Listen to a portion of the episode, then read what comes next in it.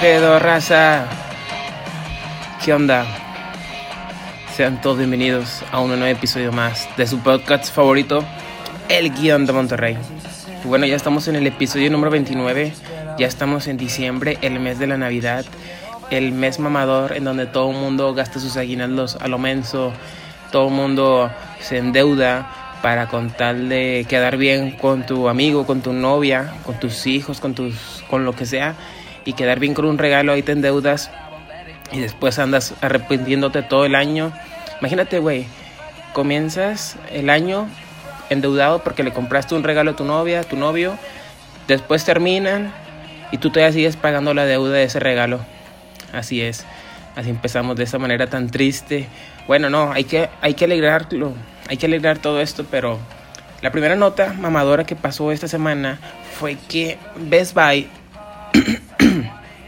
perdón, Best Buy, esta tienda de electrodomésticos, esta tienda donde venden cosas de tecnología, que le vino a tirar el puesto a Radio Shack, a Steren, a todas estas tiendas de electrónica que pues sí les, sí les quitó venta porque Best Buy pues vino a innovarse, entrabas, te, te atendían bien, encontrabas de todas cosas, pero la única mala cosa que tenían es que los precios estaban muy caros, güey.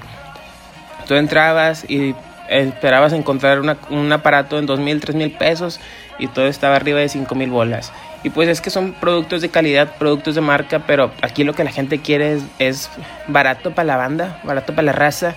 Entonces, Best Buy empezó a tener muchas pérdidas, mucha, ya no vendían tanto porque la raza iba sobre lo barato, sobre las rebajas.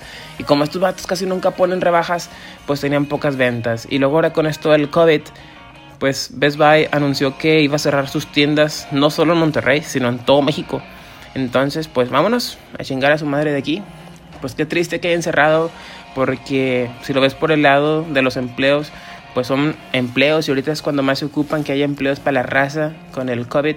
Y pues bueno, cuando un mexicano escucha que una tienda de renombre va a cerrar, pues ¿qué te esperas? Las liquidaciones, totales, las liquidaciones finales, porque ya van a cerrar, güey, y no cierran de que por un tiempo definido, o sea, cierran para siempre, o sea, tienen que vender todo, regalarlo, lo que sea. Entonces, tú ibas a Best Buy cualquier día de la semana, güey, ellos te pagaban, güey, para que tú entraras siquiera a ver ahí, te ponías a jugar Xbox en los, en los consoles que están ahí de muestra. Porque realmente sí estaba bien empinado.